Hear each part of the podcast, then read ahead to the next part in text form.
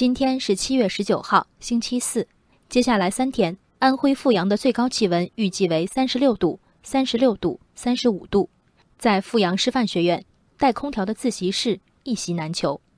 本周起，阜阳师范学院进入暑假时间。按校方此前张贴的通知，学校图书馆和大多数教室将于十五号关闭。在继续开放的自习室中，仅有第九栋宿舍楼下的自习室带有空调，约有五百个座位。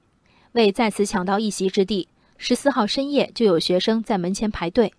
天亮后，现场目测人数上千，且秩序混乱。有学生担心发生安全事故，主动报警。十五号早晨八点多，民警将人群疏散至操场。随后，自习室的后门被打开，在队尾的学生应声跑进教室占座。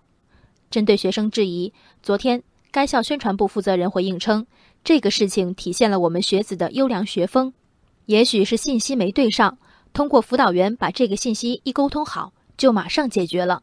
但当天多名学生表示，没有收到学校以任何渠道发出的通知和解决方案。看罢新闻，盛夏里的这些年轻学生让人心疼。凌晨露天排队，这是为自己争取有限资源的努力；打电话报警，这是替缺位的校方未雨绸缪。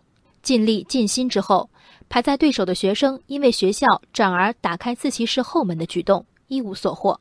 这简直是一场不经设计的挫折教育。一句体现了优良学风，一句马上就解决。与涉世未深的孩子徒劳相对的是学校自始至终的无所谓。无心能纵许多恶。空调成为大学教室标配的时间并不算长，学生的人种、体质不见得有显著变化，变了的是生活水平。如果阜阳师范学院囊中羞涩，没有多余的数万元经费为更多教室安装空调，甚至无法负担开放带空调自习室所需额外支出的电费，那学生们在四十多度的室内挥汗看书，与学校共课时间也是当然。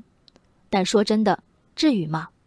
就算至于，就算看不上让学生勤工俭学、分摊电费和管理成本的形式，就算只能开放一个带空调的教室，对夜里起床排队的学生，学校没有以这样傲慢的方式打发他们吗？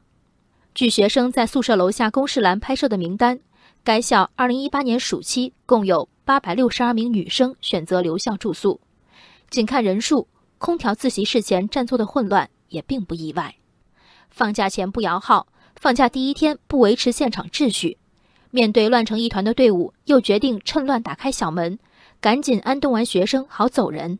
这是教育家办学吗？这是村口老王办学，不讲方法，不求公平，唯一诉求就是省事儿。成长必修课里，吃苦不是第一，人格养成才是。这吃苦是条件所迫的不得已和抱歉，而非所有不作为的托词。赞美所谓学风前，以父母之心看看求学的孩子们吧。人格养成的一课里，彼此间的坦诚、尊重，解决问题的善意和能动性，有人教授吗？人生海海，见微知著。我是静文，往期静观音频，请下载中国广播 app 或搜索微信公众号“为我含情”。